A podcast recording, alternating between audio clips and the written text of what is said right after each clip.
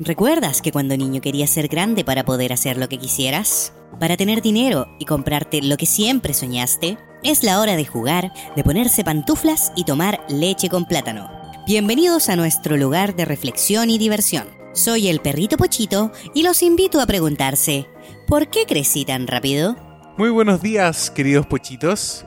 Hoy es viernes 18 de enero, estamos grabando esto de noche. Queríamos contarles algo muy importante. Antes de eso voy a presentar aquí a nuestra invitada permanente Fusilactic. Hola. Resulta que hoy, viernes 18, hemos dejado de pertenecer cada uno a su empresa. Y la verdad ha sido bastante nostálgico. Como que uno piensa que en las circunstancias en que estamos, en que nos vamos a Japón y que por esa razón estamos dejando nuestros trabajos, uno pensaría que es como aliviante, pero en cierta forma son muchos sentimientos encontrados. Nos llevamos el cariño de las personas, eh, las cosas que aprendimos, las cosas que compartimos, pero a, a ratos en la misma empresa de repente uno piensa así como, oh, quiero puro irme, sobre todo porque nos vamos para Japón. Pero a ratos igual dan ganas de quedarse. Tenemos unos sentimientos muy extraños y que también nos sirven para hablar un poco de lo que va a ser el tema de hoy. ¿Qué piensas tú, Fusi? ¿De la nostalgia? De la nostalgia, de echar de menos gente. De que- echar de menos, de echar de menos situaciones. De eso vamos a hablar también hoy día. Yo voy a echar mucho de menos a mis compañeros. Quiero mandarle un saludo a todos. Yo sé que la Cote va a estar escuchando esto ahora a primera hora de la mañana. O más le vale. Mientras nosotros estamos durmiendo. Mientras nosotros vamos a estar cómodamente durmiendo en nuestra cama, yo le mando saludos a la Cote, a la Tami, a Eliud, a la Pauli. Espero que Leandro también esté escuchando esto y a la Javi. A todos mis diseñadores. Mientras Bueno. yo estoy aquí en mi camita. Yo también le voy a mandar saludos a mi querido equipo de marketing de audio música. Que ojalá me estén echando de menos. Que nos echan harto de menos. Oye, lloraron por mí hoy día. ¿Sí? ¿O Sí, No, No, eh, eh, en mi oficina querían que yo llorara. sí, también querían que yo llorara. Yo lloré, pero un poco. Yo soy ¿En un serio? poco ruda y no lloro Pero si eres tan ruda. Pero igual lloro. ¿En serio? Sí. Oh, yo lloro con las películas, pero como que en la vida real no, no me emociono tanto. Creo que he tenido muchos funerales, ese es el problema. Y ya no hay lágrimas para derramar. No, ya no hay lágrimas para derramar. Como que ya he vivido todos los dolores que se pueden vivir. Pero es que uno no llora solamente de dolores, pues Johnny también llora de alegría. Sí, obvio. O sea, yo creo que con las películas nos pasa eso, como que nos emocionamos. Claro, pero con las situaciones así también uno se emociona. Y igual está emocionado hoy día. Y aparte, bueno, por lo menos a mí me hicieron un regalo muy bonito. y todos me dejaron un mensajito en una libreta que me regalaron que me quiero llevar a Japón. Mm, sí, me lo tienes que te mostrar. la tengo que mostrar. Eh, eso igual es emocionante. Es un recuerdo súper bonito que te va a llevar de la gente. Mm, sí, es verdad. Es verdad, es verdad. Bueno, para empezar el tema de hoy, chicos, eh, un poco hablando de la nostalgia, como ya sabrán, hoy vamos a hablar de todo tiempo pasado fue mejor. Es un dicho que se repite mucho acá en nuestro país, en Chile, eh, pero realmente uno se pregunta, ¿habrá sido así? ¿Todo tiempo pasado habrá sido mejor? ¿O es solamente que lo asociamos a nuestra infancia, que la infancia obviamente es un tiempo increíble porque no tenemos que preocuparnos de pagar cuentas? Eh, la única preocupación que yo creo que tienes como impuesta es que te vaya bien en el colegio y sería.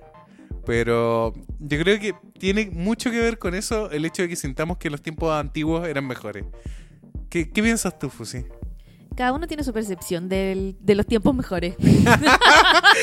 Chiste interno. ¡Chachán! Tan, truntas. Tiruntaste. Desde la perspectiva de la infancia, si lo comparo con las infancias actuales, que ahora veo, por ejemplo, a mis sobrinos creciendo y veo cómo son, siento que ser niño en esta época es igual de bacán. Y tal vez un poco mejor. Sí, tiene, tiene sus pros y sus contras. Tiene sus Sí. pros y sus contras, y en nuestra época también habían pros y contras. Exactamente, y siempre los van a ver. Entonces yo creo que la verdad es una, igual lo siento una frase muy prejuiciosa. Sí, es como una frase un poco Ante negativa. Yo creo que, o sea, bueno, estamos adelantando la conclusión, pero uno debería tratar de, de entender los contextos y tratar de aprender de lo que no le gustó de la misma infancia de uno y tratar de replicar esas cosas para que no pasen en un futuro. Eh, una cosa que a mí me hubiese encantado en mi infancia y que ahora sí existe es que hay productos de todo de lo que te gusta cuando eras niño. Por ejemplo, encontrar poleras de Batman, de Spider-Man en los 90 era imposible. Hoy en día te vas a dar eh, una vuelta a cualquier supermercado, a cualquier eh, multitienda y, más encima la ropa de niño es preciosísima. O sea, poleras del hombre araña, de, de lo que quieras. En mis años tus únicas opciones de vestimenta era eh, Piolín, Demonio de Tasmania, Box Bunny y, y- y se acabó. Y no había para elegir. Y no había para elegir exactamente. Hoy en día, me acuerdo hace poco que acompañé a mi mamá a comprar un regalo de amiga secreta por una de sus compañeras de trabajo que le gustan estos coreanos, los BTS. BTS. BTS. Y, loco, donde vayas hay poleras. Eso eso antes era imposible, que te gustara una- un artista coreano, o sea, y, que- y que hubiera merchandising. Pero es que ahora vivimos en un mundo globalizado, pues. Vivimos en un mundo globalizado, en un mundo eh, bastante consumista también, Sí. por un lado. Entonces se permite como que a la larga te lleves como ese recuerdo o esa conexión, por así decirlo, con el artista, con, con la serie o con lo que sea. Eh, existe esa posibilidad de llevarte algo eh, de ese Y es mundo. algo, es algo que después tú vas a recordar, ya cuando grande, con cariño. Exactamente. Como, oh, yo me acuerdo de esa polera de las chicas superpoderosas que me gustaba mucho y la usaba de pijama y lo usé hasta que se rompió y, y era bacán. Claro, pero en nuestros tiempos no teníamos tanto esas opciones. Pero las necesitábamos. Tal vez no, tal vez no. Pero por ejemplo, mira, el mismo caso de Netflix. Yo me acuerdo que cuando chico, eh, si te perdías un capítulo en la tele, te lo perdiste y, se acabó. Jamás en la vida iba a poder volver a ver lo que pasó. Me acuerdo que una vez hasta peleé con mi papá porque yo quería ver un capítulo de Dragon Ball Z y ellos querían hacer aseo y llegaron y me desenchufaron la tele. Y yo así como histérico, no, mañana no voy a poder llegar a comentarlo, no voy a saber qué pasó. Y loco, ahora eso es cosa de meterte a YouTube, podéis buscar todos los capítulos de la vida, podéis ponerles pausa, podéis verlos cuando quieras. Entonces, para los niños eso es algo pero impagable. Que, el- que el niño no le ponga pausa y no venga a comer eh, no, no es justificación. Claro, no hay excusa para no hacer las cosas. Exactamente es como cuando, no sé, estáis jugando videojuegos antiguamente en los, los Super Igual eso, Nintendo. eso no aplica a los juegos online. No, no, publica los juegos online, exacto. Lo excluimos. Pero por ejemplo, jugáis Super Nintendo y para poder guardar la partida, teníais que pasar como chorro mil etapas antes de poder guardar. Y si perdíais, volvíais todo detrás, de nuevo. Entonces, de verdad era como, no, mamá, espérame un rato porque todavía no he guardado. ¿Cachai? hoy en día los juegos se guardan a cada rato, a cada rato. Y son mucho más fáciles hoy en día también. Como que antiguamente, eso. Antiguamente, por ejemplo, los juegos no traían modalidades de fácil, normal, difícil. Era fácil y difícil. No, ni siquiera. Por ejemplo, el Super Mario era jugar el juego nomás. ¿Cachai? Si no tenías las habilidades, cooperaste. ¿Se entiende, no? y, y, en cierta forma como que te obligaba a intentar ser mejor. Porque más encima pasaba algo súper cruel que de repente tú tenías la consola, invitabas a jugar amigos. Y tú que eras el dueño de la consola y la tenías todo el día para jugar, eras pésimo. Y los cabros que no jugaban nunca eh, eran mucho mejor que tú, te daba rabia así. Eh, no tuve consola nunca, no, lo siento. Minuto de silencio por la no consola de la Fran, por favor. Ya, mucho. Siento que hoy en día eh, también es muy fácil llenarse de juguetes para los niños. Bueno, te los venden hasta en eBay. Mm. Si no los venden en Chile, los venden en internet. No, sí, sí, pero no me, no me refiero solamente a juguetes de colección o juguetes que no lleguen a Chile. Por ejemplo, las Monster High, por decirte. Pero ya murieron. Pero, claro, pero a pesar de que hayan pasado de moda, las daban en la tele. ¿Cachai? Y los niños se vinculaban directamente con ello. Y de verdad, las Monster High las vendían en todas partes. En todas partes. Sí, eso sí es cierto. Y eran juguetes relativamente baratos. Era mucho más fácil acceder al, al muñequito de, la, de los monitos que estaban dando en la tele en ese momento que en nuestros tiempos. Mm. Ahora, ahora es mucho más ahora, fácil. ahora es mucho más fácil. Entonces, por ejemplo, ¿qué pasa? Que cuando tú tenías como un juguete del mono que te gustaba, lo cuidabas así, pero loco, era tu tesoro. O sea, si venían amigos, no, este no se presta, ¿cachai? Este, este, este no se toca. En cambio, no sé, veo, veo por ejemplo a mi misma hija, la, la Emilia, que le mando saludos. Loco, rompía todas las muñecas. Le regalaba Monster High, ¿cachai? De colección, que costaba encontrarla. Loco, íbamos a verla y, no sin pelo, no tenían ropa. Tenían cara. Los dedos todos mordidos. ¿Por qué? ¿Por qué hacen eso? Pero tal vez ella va a recordar esto con mucho cariño cuando sea más grande. Y se va a acordar de esa muñeca que destrozó que le regaló su tío. Ah, qué terrible. bueno, pero son cosas que pasan.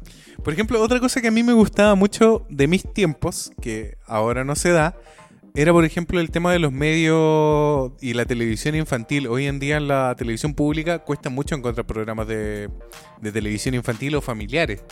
Por ejemplo, Pasa Palabra, que creo que es como el programa más familiar, entre comillas, que hay, la está rompiendo probablemente por eso, porque es un programa donde la familia se sienta, juega, eh, pueden discutir sobre un tema. El resto de las cosas que están dando como que son muy para adultos, muy faranduleras. Eh, ¿Para qué hablar del momento político y sociocultural que estamos viviendo con todo lo que está pasando con Carabineros? Sí, es cierto. No vamos a tocar esos temas acá, al menos, no para hablar de infancia. Pero, pero es... faltan espacios familiares. Exactamente, faltan muchos espacios familiares. Me acuerdo cuando éramos chicos que siempre los viernes era como un momento familiar en el que hacíamos como una comida especial o comprábamos como cositas para picar y veíamos un programa que daban en la noche los, los viernes, siempre eran los viernes, eran los sábados de la noche, que podía ser el maravilloso que hablaba sobre animales y era increíble, no me acuerdo si era un tipo de programa concurso. Pero era muy divertido y aprendí mucho sobre animales. Era Sí, muy tú- bacán tú y lo podías ver con tu, lo podías ver con tus papás y, y podías comentar cosas con ellos y era bacán. Y Mm. por último, eso también podías llegarlo a comentar del colegio el lunes y quedas como el intelectual. Sí, eh, para la aclaración, maravilloso era un programa, por si nos escuchan de otra parte que no sea de Chile, era un programa cultural onda National Geographic o Animal Planet, donde mostraban como Claro. curiosidades de, de ciertos animales y después como mostraban un video y por ejemplo decían como, ¿qué va a hacer el Y tiraban opciones y los panelistas que eran como humoristas, actores, ellos como que tiraban su respuesta y el que juntaba como más yumbitos, que eran unos peluches de elefante, Oh, ¿verdad? Sí, los yumbitos. eh, que tenían su elefante. Eh, después el, que, el equipo que ganaba, como que eso se donaba a una fundación de rescate animal. Era un programa, pero precioso. Era un muy buen programa. Y, y había un montón de programas familiares que daban los viernes. Y Video loco. Video loco. Que- hoy en día es como ver YouTube. sí, es como ver YouTube y ver fails y memes y cosas así. Eran nuestros, los memes de nuestros tiempos. Y era súper divertido. En VHS. Pero era bacán. Era, era- era Era muy- bacán y era un espacio familiar que ahora como que igual se puede dar con Netflix. Sí, se, se puede dar con Netflix o de repente hay familias que se juntan a ver YouTube. Yo lo he visto. ¿En serio? Sí, Ya, pero igual bacán. O sea- son, son los mismos formatos, pero en otros tiempos. En otros adaptados a- tiempos. A, los tiempos de ahora. exactamente. Entonces, ¿fueron mejor nuestros tiempos? So- yo creo que el, el formato era diferente nomás. Sí, obvio. No sé si mejor. Sí, yo creo que estamos rompiendo este prejuicio y, eso, y esa es la Sí, idea. es bueno. El tema es como aprender a sacarle el jugo a estos nuevos tiempos, porque de verdad, si hay algo que se le puede criticar al Internet es que a veces los seres humanos la estamos ocupando para puras cuestiones. De hecho, yo creo que la gran mayoría de los memes son una antítesis de lo que realmente podría significar el potencial humano. No sé si se entiende, pero creo que con todo, por ejemplo, ese sentido del humor que tenemos, podríamos estar haciendo muchas mejores cosas que memes de- en Internet. ¿Qué Hay gente que vive de memes. Hay gente que vive memes, sí. Bueno, gracias. Bueno, por ejemplo, tenía una misma, una misma profesión que nació a partir de las redes sociales, que son los community managers. Que eso en, nuestros tiempos no existía. Porque no, exis- no existía esta conexión directa, por ejemplo, con las marcas, con el público. Mm, sí. El en mismo, esos tiempos, el mismo ¿qué era? Era como el manager. Man- no, de- man- mandar cartas al canal, ¿cachai? mandar cartas al A canal, Inés y que- Matu Rejola. Y el que leía las cartas era el community manager. Era el periodista, claro, el pobrecito que se tenía que leer las chorromil cartas cuando el correo tenía trabajo en cartas, no en paquetes extraídos desde China. Oh, sí. Eh, muchas cosas han cambiado. Por ejemplo, mira, yendo a otro punto muy interesante, el tema del diario. Hoy en día yo creo que la gente no lee mucho diario, sobre todo el, el diario. Sobre todo los jóvenes. El- no, pero por ejemplo el diario como más choro o entrete es el de Clinic probablemente y tiene una mirada más socialista y contrapolítica.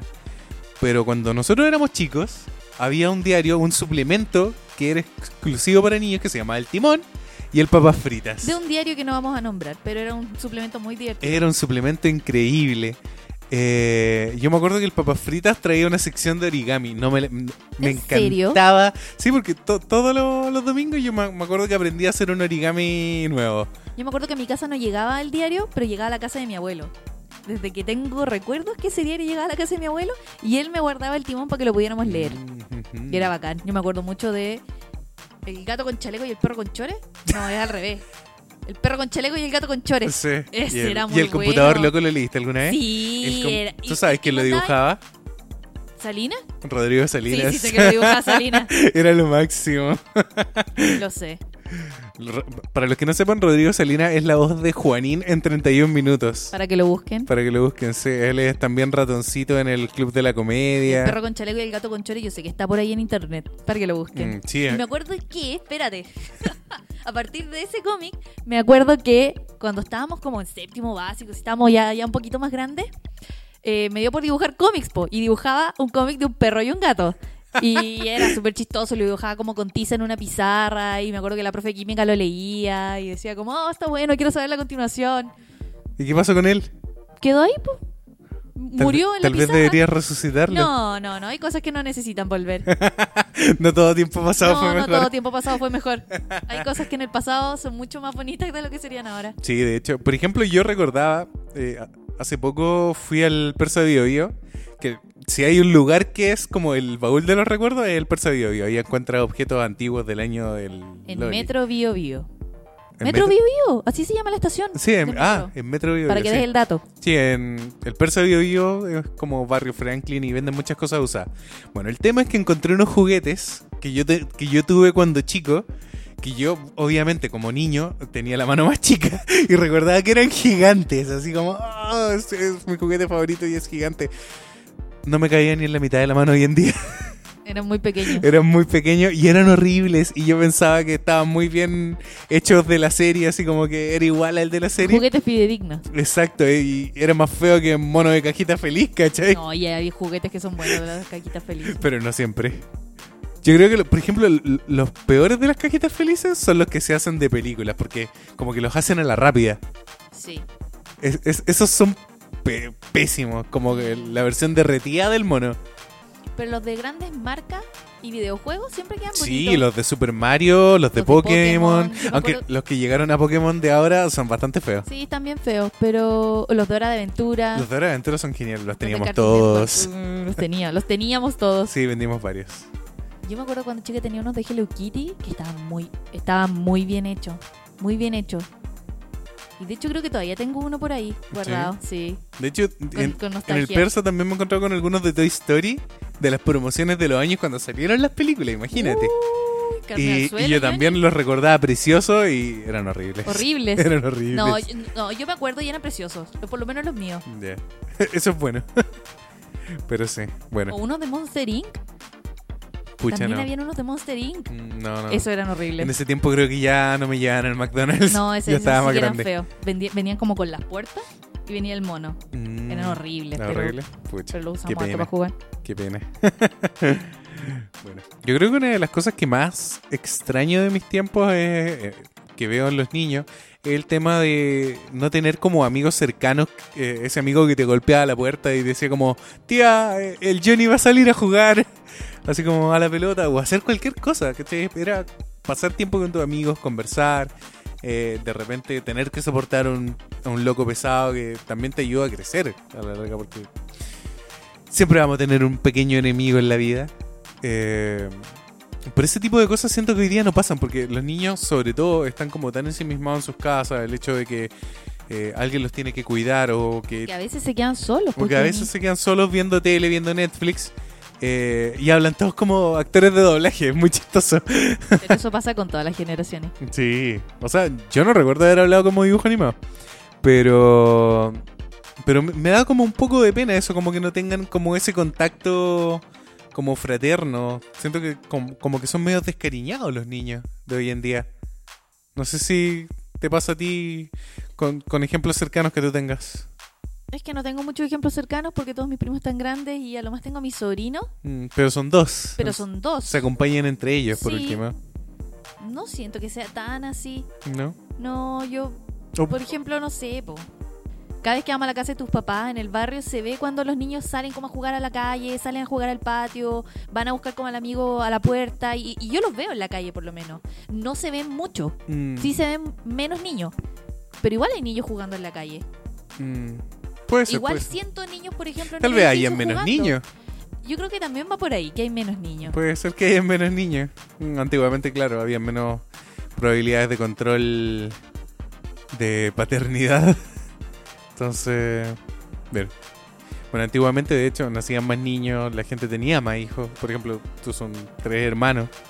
Que hoy en día, de hecho, con, con las cosas como la economía, como está, tener tres hijos es Eh, no. un, un sacrificio Un gigante. sacrificio, sí, no. Sacrificio gigante. Mm. Aparte de una locura de control de, de estrés. Sí, no, pobrecitos, no, qué terrible. Yo no podría. Ni con uno podría, no, tres. es como... Siempre nos decían a nosotros, tres son multitud. Mm, Y es qué verdad. Qué pena. Pero la pasábamos bien. No, además que sí. ¿Hay algo más que eches de menos de tu infancia? Echo de menos tener la energía para hacer cosas. ¿Ya? Como me acuerdo que llegaba del colegio como con esa energía de querer jugar, de querer hacer algo, de querer ver mis monitos, de querer ir a, a la plaza a jugar. Me encantaba salir a la plaza a jugar. Eso es algo que echo mucho de menos. Que a mí me encantaría volver a hacer, pero me vería ridícula. Y yo, ay, columpiándome los, en los juegos con los mismos niños. Dato freak, Francis se columpió en Japón. Pero estábamos solos. Estábamos solos en, en Hiroshima, vio unos columpios y no se pudo resistir. hay No, no pude, lo fotos. No las voy a dejar en el video, pero, pero hay malo. fotos. Bueno, me gustan los juegos, esas cosas extrañas de mi infancia. Salir a andar en bicicleta a la plaza. Me acuerdo que teníamos como una plaza regalona que quedaba muy cerca de la, del edificio donde vivíamos. Y todos los fines de semana mis papás nos llevaban para allá. O a veces me llevaba mi mamá, o a veces nos llevaba nuestro papá. Y mm, me acuerdo que en esa plaza eh, estaba como cerrada con una reja. Muy mal cerrada, pero estaba cerrada. Los juegos en ese entonces eran de madera. Oh, Dios mío. Y, y había como de esta gravilla, de esta arena como De esa arena que te saca piel. Sí, de esa arena que si tú te caes te, te saca el hueso. Ya, de esa arena. Y me acuerdo haberme caído en la bicicleta un montón de veces. O sea, tú intentabas frenar y, y era terrible. O sea, tenías que calcular en, con cuál de las dos rodillas iba a caer. ¿Cuál querías salvar? Y hace poco fui a esa plaza de nuevo y está toda pavimentada. Cambiaron los juegos, ahora son como unos barquitos gigantes, muy bonitos, muy didácticos, de plástico. Fisher Price. Horrible. Entonces como que siento que perdió la identidad en mi plaza favorita. Mm, Onda, siento que yo, yo siento que la experiencia que yo viví en esa plaza no la sentirían igual si llevara, por ejemplo, a mis sobrinos para allá. Ellos Mm. tendrían otra percepción de la plaza. Por ejemplo, ahí, ahí pasa algo que yo le escucho mucho decir a los a los adultos en general que antes los niños eran como más carne de perro, por así decirlo. Un De dicho que mu- se caían y no importaba. Y no importaba exacto porque por último ese cabrón chico se caía, ya párate, ¿cachai? Fue tu culpa. Pero hoy en día si el niño se cae, se, Hay se que golpea, llevarlo con ambulancia al hospital. y, y fue culpa del municipio porque las normas de seguridad no eran Y las tal vez por eso necesarias. han cambiado las plazas. Sí, esos juegos de madera eran terribles. No, si era terrible, O sea, exactamente. te caí por un hoyo y perdiste la pierna y perdiste la pierna. Y Probablemente. fue culpa tuya. Yo creo que por eso cambiaron las plazas. Por lo mismo de la arena. Era súper peligrosa. Sí, yo creo que por eso han cambiado las plazas también, pero... Pero igual, no sé, como que me duele que, que piensan así como ah, que ahora los niños son como niños burbuja. Que no se pueden caer. no Yo creo, yo creo que el problema son los padres, que los padres son más histéricos, como que... Más pro- sobreprotectores. Exactamente, porque como vivieron este tipo de infancia donde podría haber perdido la pierna, Puede ser. no quieren que a sus hijos les pase lo mismo. Pero nosotros, ahora millennials, si tuviéramos hijos, que no eh, yo que se saquen la mugre nomás, que se caigan, que coman tierra. Yo creo que Me es pasa- porque no lo pasa- hemos pero- tenido. No, pero me pasa un poco con mis sobrinos, que yo de verdad soy un poco sobreprotectora y si se cae, lo agarro y lo llevo y el pobrecito se, y el pobrecito se, se, se raspó la rodilla y hay que llevarlo a la clínica. Pero su mamá no es así. Se cayó, se levanta, se pegó, una nai nomás, listo, ya siga jugando. Claro, como que uno tiene mu- mucho más cuidado con los niños ajenos. Sí, con los niños ajenos, pero yo creo que si fueran míos, como ya se cayó, listo, arriba, ya, ya, ya, Mm. siga jugando nomás. Sí, pero por ejemplo la abuela, la abuela siempre son mucho más sobreprotectoras. Yo creo que el, el niño se cayó y catástrofe nacional. En, en el caso de tu mamá, por ejemplo, ¿cómo era con usted? No, no, si nos caíamos ya arriba nomás, listo, un poquito de agüita, pero no me acuerdo nunca de haber tenido que ir a una clínica o al hospital o algo, porque nos caímos. ¿No? No, para nada. Me acuerdo que una vez me colgué como de las rodillas, de estas vigas que son como para columpiarse, ¿Ya? que son como estas, como de monito, no sé cómo se llaman. Ya, pero eh, Ya, de se estas entiende. vigas de juego Que habían antes. que habían antes. Podemos dejar una foto. Mm. Y... Es como una escalera, realmente. Una escalera que lo hubiera ido doblado en una U, ¿o ¿no? Sí, Sí. eso debe tener un nombre. Sí, debe tener Bueno, un ya, nombre. yo me colgaba de las rodillas en esas cuestiones. Me acuerdo de haberme caído de cabeza al suelo y me pegué en la frente. ¿Y tú crees que me llevaron a un hospital o algo? No, pues y por eso quedaste así, y pues, por Fran. eso soy así. Viste, ahí está la... Ahí está la- Ahí está la razón, pero eran buenos tiempos. Yo todo, no pasaba bien. todo se ha revelado. Por eso ahora la Fran estudió diseño gráfico. Claro. Por ejemplo, algo que hace poco, bueno, de hecho lo traté un poco en mi tesis de título, que tenían los programas infantiles, volviendo un poco al tema de los programas infantiles y de, de la relación de familia, que se ha perdido mucho por, por el mismo tema del trabajo hoy en día, que los papás tienen que trabajar Oh, sí. todo el día para poder mantener a su hijo, porque la vida está muy cara hoy en día. Eh, antiguamente no era tanto así, los trabajos como que no duraban tanta hora o trabajaba uno y po- por ejemplo un padre podía mantener una familia completa y la mujer podía dedicarse a ser dueña de casa, que fue lo que le pasó a la generación de nuestros padres. Eso sí, sí hoy es verdad. Hoy en día el matrimonio tienen que trabajar los dos para poder mantener el cabro chico. Y los niños si se tienen que quedar solos o con los tíos o con la abuela. Mm, exactamente, cooperaron. Bueno, pero una de las cosas que pasaban antes er- era que los papás se daban el tiempo de sentarse a ver tele con, con su hijo. Y a mí una de las cosas que me encantaba era cachureos. No solamente porque el programa era súper entretenido, a pesar de que plagiaron todas las canciones había de por haber que existen en el universo mundial. Pero una de las cosas bonitas que tenía era que tenían programas de concursos donde no eran los niños los que participaban, eran los, papás. eran los papás. Exactamente. Entonces, el papá, por ejemplo, que le ganaba a Chanchomán y se ganaba una Super Nintendo para su hijo. ¿Podemos poner fotos? No, no podemos poner no. fotos de esto. eh, sí, No, yo pero búsquenlo. Bueno, búsquenlo. Eh, loco, ese papá era héroe para la vida, así. Onda, ese papá y ese hijo, ahora, desde, desde ese momento eran Los inseparables. Loco, eh. Ese tipo de relación como que se fue perdiendo a través de la televisión. Pero porque se fueron perdiendo también esos espacios familiares, pues, como lo decíamos antes. Eh, De tener un referente cultural unido. ¿Cachai? O sea, yo le hablo de epidemia, de Chenchomán, del gato Juanito a mis papás y ellos saben quién, quiénes son. Pero no sé, le- les pregunto, mamá, eh, con suerte sabrá quién es Goku. ¿Cachai? Pero porque no se sentaron a verlo contigo. No, pues exactamente. Pero, pero de hecho yo siento que eh, muchos de los programas de hoy en día también que se dan, los papás no tienen idea. Por ejemplo, el mismo caso de las Monster High. Si la niña no dice que- cuál Monster High quiere, probablemente los papás lleguen con cualquiera. Porque y hay eso era terrible. Porque hay muchas. A uno, ¿cachai? a uno también le pasaba cuando era chico que quería, no sé, cierto tipo de muñeco, cierto tipo de auto y llegaban con cualquier cosa. Que era de la misma línea, pero, Claro, pero no era no- el que quería. No era el que quería, exacto. Es como cuando, no sé, estaban los, los tres motorratones de Marte, tú querías el blanco y te traían el negro, por decir un ejemplo. Obvio. Obvio. Pero yo creo que e- eso pasa, entonces siento que los papás como que no se involucran con, con los símbolos y eso es súper importante porque los primeros como héroes o símbolos de, de bien, por así decirlo, donde los niños forjan sus valores, tienen que ver mucho con la televisión o con los mismos valores que les imponen sus papás. Y, y eso hoy en día tal vez los, los padres no se están dando el ejercicio. Siento que es algo Yo que creo se que los padres jóvenes sí. Yo lo veo, por ejemplo, en uno de mis hermanos, que es el único que tiene hijos. Siempre voy a hablar de él. Y a él le encanta ver, o le encantaba ver, ya no sé si lo ven, Macha y el oso. Y le encanta el oso. Y le encanta ver cómo sufre el oso. Porque yo creo que se identifica con el oso porque le pasan las mismas situaciones con su hija, Mm. que coincidentemente es igual a la niñita. Sí, es rubia. igual. Y es igual de maldadosa. Y, y ven todos sus programas y se sabe todas las canciones de los de los de los shows. De hecho, teni- tienen CDs de cachureo. Mis sobrinos que yo creo que en su vida van a ver cachureos, pero se saben las canciones. ¿Verdad?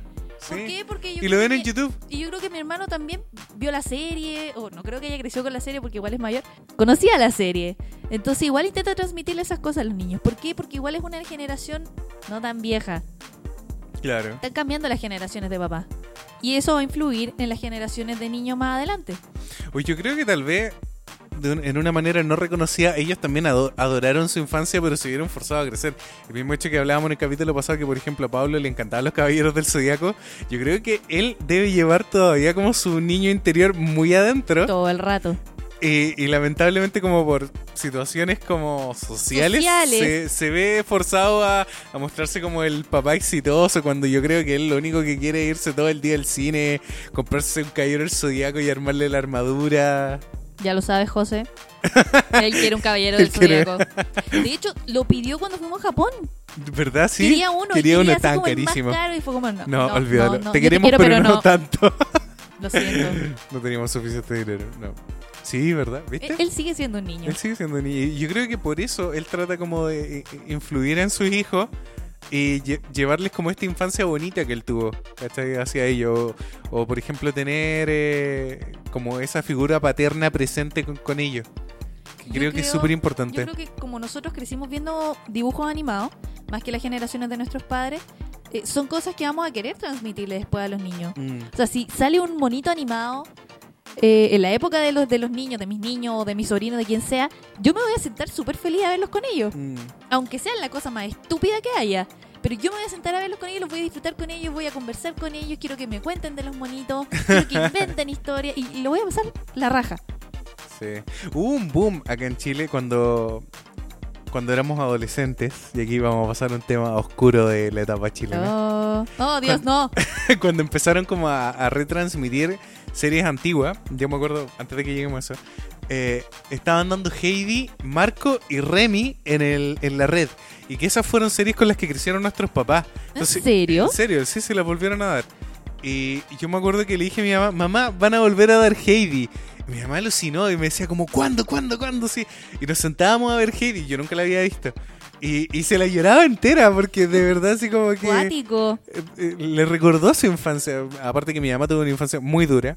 Como en, en- en los años 80, 70, 80, eh, Chile estaba pasando por un pésimo momento. Entonces, de verdad, eh, como que le trajo recuerdos como a la larga muy bonitos y a la larga muy dolorosos. Pero aún así también se daba el momento de verla conmigo y me, y me contaba la historia y se la sabía entera.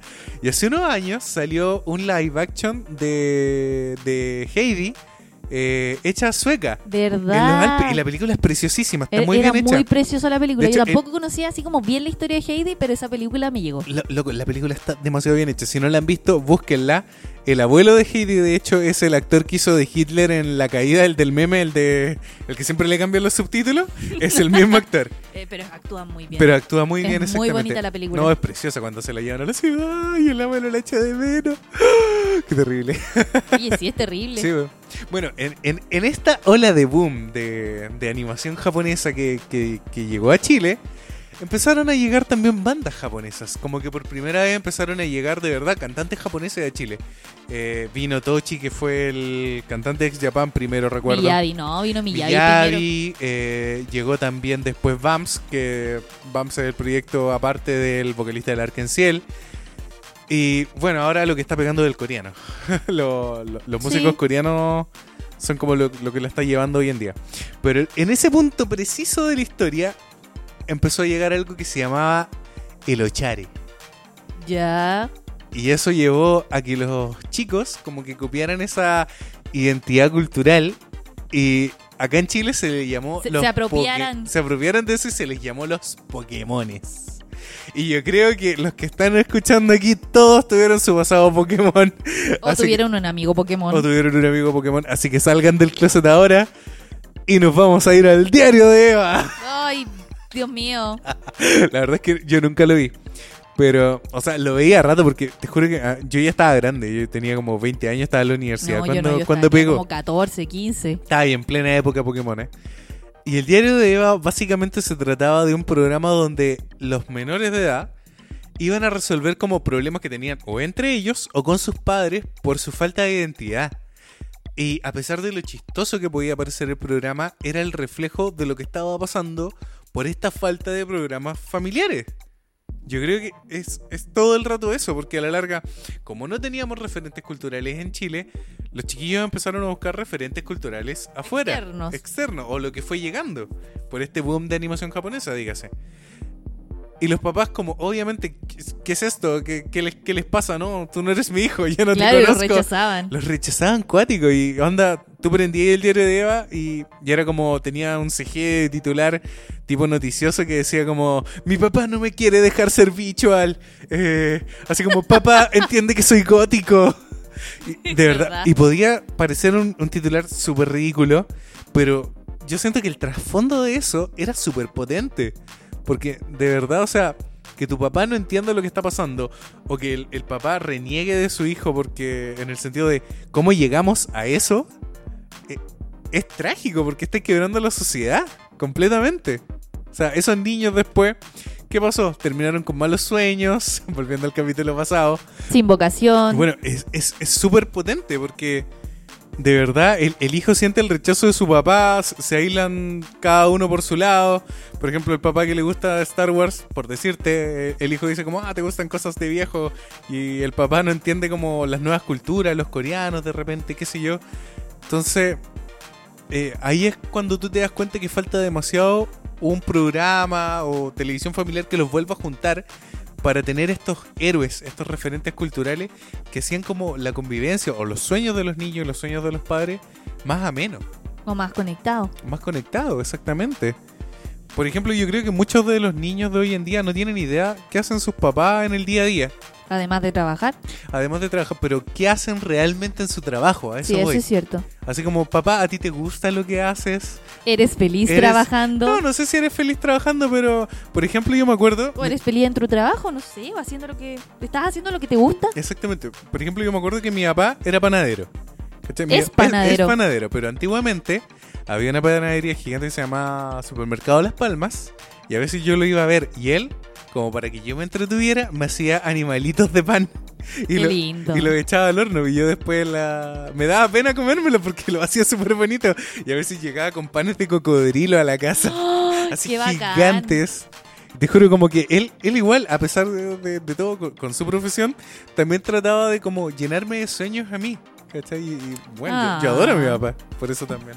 Qué lindo. Qué lindo, ¿verdad? ¿verdad? Sí.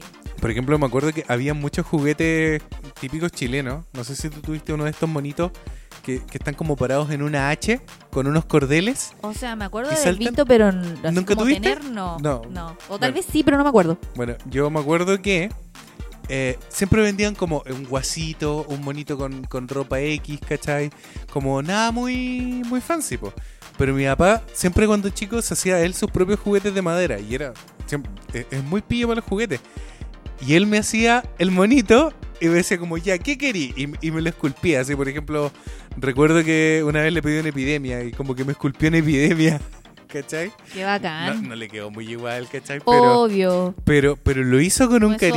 oficio, pero lo hizo con cariño. Me acuerdo también cuando hubo un tiempo en que Chile volvieron como a pegar mucho los yoyos. Y, y como que hacía ahí estrellas y formas. La Torre Eiffel, la, la vaca invertida, por decirte algo. Como que habían técnicas para el yoyo. Y yo, papá, yo quiero un yoyo. Y eran carísimos. Carísimos. Eran Estaban hechos como de porque- cierto material con no sé qué cordel. Exactamente, entonces me acuerdo que mi papá se consiguió como unos stickers holográficos en el supermercado y me hizo un yoyo de madera. Y yo, papá, gracias. A mí me encantaban los juguetes de madera. De hecho, mi abuelo, por parte de mi papá, me hacía juguetes de madera. Me acuerdo que una vez me hizo una máquina de coser. Preciosa, ¿Funcional? funcional. No cosía, no cosía. pero- pero girabas- movía. Pero tú le girabas como una rueda que tenía detrás y el, el puntero de la, de la máquina Bajaba. pues, bajaba y subía. Oh. Hubo un tiempo que dejó de funcionar y intentó arreglarme en el nuevo caso, pero ¿cómo logró esa ingeniería en un juguete de madera? Y, y le dedicaba súper- eh, mucho tiempo, me acuerdo que los pintaba. Eso era amor. Me armó un a mí y a mi hermano nos armó un trencito. Los carritos se conectaban con estos ganchos y con mi hermano alucinamos. O sea, éramos los únicos niños que tenían un juguete Esto- de esto- madera. estos ganchos tipo cortina. Estos ganchos como con forma de, de, de pregunta, de signo Sí, de sí. pregunta, ya, esos ganchos. Esos ganchitos. Se conectaban y era bacán y se nos perdieron todos, pero todavía me quedan un par ahí, unas mesitas y unas Qué sillitas. bonita. Y era bacán, esos son bonitos recuerdos que tengo de mi infancia. De, De hecho, voy a ir a ver a mi abuela antes de, de, irme. de tu abuelo también, sí. Sí. sí, muy bonita. Claro, por ejemplo, eso, eso Yo creo que se los puede llevar, solo para mostrárselo. sería que bonito. juntos. Claro. Por ejemplo, ahí tenía un ejemplo de una conexión de un tiempo pasado que fue mucho mejor. Porque hoy en día eh, en Chile es, es todo tan consumista que el papá lo Prefiere comprar el prefiere juguete. comprarlo, exactamente. Y si, y si algo se echa a perder, ni siquiera se esmera en arreglarlo. O sea, ya cómprenle otro, ¿cachai? Sí, eso es cierto. Y, y- y en cierta forma puede ser facilista porque lo entiendo porque los papás no tienen tiempo hoy en día como para sentarse a arreglar algo. Eh, y, y las cosas igual relativamente son baratas, sobre todo los juguetes Sí, para niños. producir juguete, armar Pero, juguetes pero, de uno. pero imagínate en la mente barato. de ese niño lo que es mi papá me arregló el juguete. ¿Cachai? Algo que, no sé, así como mi papá es súper bacán, o sea, lo abrió, lo destapó y lo, y lo hizo de nuevo. Imagínate la mente de ese niño, cómo explotaría. ¿Cachai? O sea, yo espero que exploten porque nuestras mentes explotaban en esos tiempos. Sí. Pero ahora los niños no se, no se sorprenden con nada. ¿Cachai? Es como, ah, papá, cómprame otro, cómprame otro. Claro, cabros malcriados. Eh, Claro, y no sé, lo ya el cine después no les Pero, puedes ah, pero hay que darse la oportunidad Sí, todo el de rato. crear momentos. Más Yo creo que igual tengo esa, bueno, nosotros somos buenos pobres. Sí. Tenemos como esa mentalidad de, De arreglar que- las de querer cosas. arreglar las cosas. De hecho, por ejemplo, nuestros computadores se están quedando un poco obsoletos y entre comprar uno nuevo, obviamente compramos partes y los arreglamos y ahora funcionan bastante mejor. Sí. Entonces, claro, somos, somos bastante de esa mentalidad. Y, y- y yo De que las cosas se pueden arreglar. de que las cosas se pueden arreglar, o sea, o sea, y también tiene que ver, yo creo, con un tema ecológico, porque si llegáis y botáis un computador, loco, eso es basura que no se recicla. Mm. Estamos llenando el mundo de basura, y eso también es algo sumamente importante que enseñarle a los niños de hoy en día. Que no todo es desechable. Que no todo es desechable, exactamente. Y que probablemente, de hecho, un dicho que he escuchado mucho de los viejitos, y que decían que las relaciones antiguas duraban tanto porque cuando algo se rompía, se trataba de arreglar, no se desechaba. Uh, Eh, Profundo.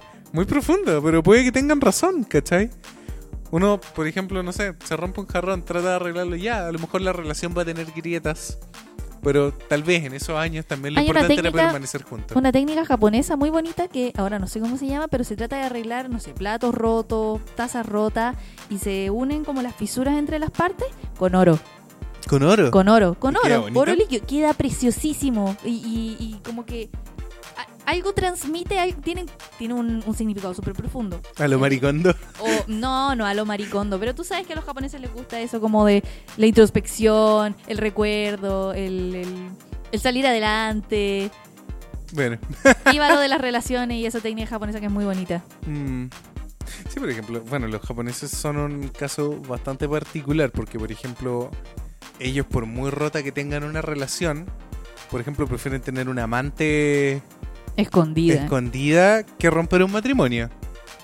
¿Cachai? Y, eh, no sé qué tan bueno sea eso realmente. Eh, a la larga, ¿En qué podrá afectar, por ejemplo, a los A los mismos niños. niños? Pero es que, por ejemplo, en Japón mismo los niños son súper independientes y creo que también es son algo... pequeños adultos. Son pequeños adultos y es algo como que también me da un poco de pena de, de- de Japón. Como una de las cosas que, que no me gusta, pero también me gusta a la vez. Mm, sí, los niños son independientes, pero son crecen demasiado rápido. Exactamente, como que tienen que hacerse cargo de ciertas cosas eh, desde demasiado chicos. Hay cosas que me gusta que les enseñen, por ejemplo el tema de la comida en los colegios y que tengan que ayudarse entre ellos, lo encuentro estupendo. Sí, sí, eso tiene que ver con como con cooperación social. Exactamente. De todos para todos. Exactamente, y eso, y eso ayuda demasiado a, a entender a tus compañeros como iguales, a, a- a funcionar como sociedad. Y creo que eso es algo súper bonito, pero por ejemplo algo que no me gusta y que vimos en nuestro primer viaje a Japón es que los niños anden a las seis y media de la mañana yéndose al colegio eh, solo, o sea, Tienen menos en, de en- 10 en- años. en y gru- tienen menos de 10 años. en grupos de a tres, ¿cachai? Y, pero solos, con probablemente, loco, era más grande la mochila que el niño. Y, y eran muy pequeñitos, o sea, alguien lo ve acá en Chile y se le parte el alma porque... Pero el niño súper apachorrado, empoderado de, de su adultez prematura. Era muy extraño de ver. Como que siento en ese sentido que tal vez le roban un poco la infancia a los niños. Pero curiosamente, Japón es un país donde se puede seguir siendo niño por el resto de su vida. Grande. Pero no es curioso, por lo mismo, que ya no estén naciendo niños en Japón. Claro, Hay exactamente. todo un paradigma ahí. Sí, todo un paradigma que probablemente abordaremos mucho más cuando estemos allá y entendamos en un lapso más largo del que ya estuvimos en Japón eh, cómo está funcionando realmente la sociedad. Sobre todo en una sociedad que está cambiando hoy en día con el mismo tema de los inmigrantes que vamos a hacer nosotros. Vamos a ser inmigrantes. Vamos a ser inmigrantes. Entonces vamos a ver cómo, cómo están cambiando las cosas en Japoncillo. Yo espero encontrar, y estoy segura que vamos a encontrar grupos de niños jugando, Sí, grupos de niños saliendo juntos. De hecho, mira, ahora que lo menciona, no sé si recuerdas que un día nos saca, fuimos a comer a un parque que no estaba muy bonito y llegó un niño con progeria. ¿Te acuerdas? Un niño Sí, japonés con Sí, sí, me progeria. acuerdo. Pero a mí me llamó mucho la atención que el niño, obviamente, como tenía progeria, se veía como enfermito y todo. Como frágil. Pero como frágil, pero el cabro chico la estaba pasando genial y, y, y súper mayor. Y por lo general los niños con progeria no viven tanto. Por lo general mueren muy jóvenes porque, porque su condición de salud es muy delicada. Y obviamente da para pensar que oh, en Japón hay buena salud y todo. Pero el niño estaba jugando en un parque y la estaba pasando genial. así. Y no estaba jugando solo. No estaba jugando solo, tenía como Y su se subía a los hermana. juegos, y sí, súper bien. Sí, y, bueno, y eso fue otra cosa que nos llamó mucho la atención, que con, con lo tecnológico que es Japón, eh, comparándolo también con Chile, que por ejemplo acá en Chile los, los niños, lo primero que hace el papá como para deshacerse del cacho cuando no quiere que lo molesten porque viene cansado del trabajo, es como ya toma el celular, vete un video en YouTube o toma la tablet. Esperábamos que pasara eso mismo en Japón, sobre todo porque hay muchos más celulares, hay muchas más, más, tablets. tecnología y todo Exactamente. eso. Y resulta que no, Pero los no. niños estaban jugando en la calle a la pelota, entre- Con juguetes, entrenando para el campeonato sí. nacional. Recuerdo que estaban jugando como a los piratas, a las espadas, una Mm. cosa así. No, y, lo- y, lo- y los adolescentes también, o sea, en- sobre todo en Kioto, el río Kamo es un paradigma así, pero preciosísimo para ver la vida de los japoneses eh, fuera de sus trabajos, fuera de sus colegios. De verdad había gente haciendo picnic, había niños jugando a la pelota, y Había música. había música, habían como estas niñas que son como las presidentas de los equipos, ¿te acuerdas? Que, Sí. que les, lle- les llevaban las el agua y- con sí. agua, era muy tierno Sí, era muy lindo. pero tenían vida social y eso como que te choca, como que no, no te lo esperas, así como que te imaginas que los japoneses están detrás de un computador y probablemente hay un gran porcentaje también detrás de un computador, Sí, pero a veces caímos demasiado en los prejuicios. Por ejemplo, el mismo tema de que la gente piensa que el metro de Tokio anda abarrotado así como se ve siempre, así como que, lleno. que a cada hora eh, no te vas a poder subir al metro y eso es una mentira pero gigante. Eh, de hecho, el metro de Santiago, chicos, en Chile va mucho más lleno que el metro de Japón. Así que... Oh, sí. Y de hecho, cuando el metro de Santiago colapsa, colapsa Santiago entero. De verdad, no se puede tomar micro, eh, colapsan los, eh, los paraderos, no se puede entrar al metro porque más encima No cierran las estaciones. taxi, no se puede hacer nada.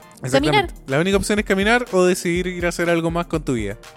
Y esta semana nos pasó, entonces tenemos como el recuerdo súper latente de haber perdido toda una tarde porque falló un tren en una línea, pero En falló todo Santiago. Y si falla una línea, falla todo. Claro, así de terrible están las cosas acá.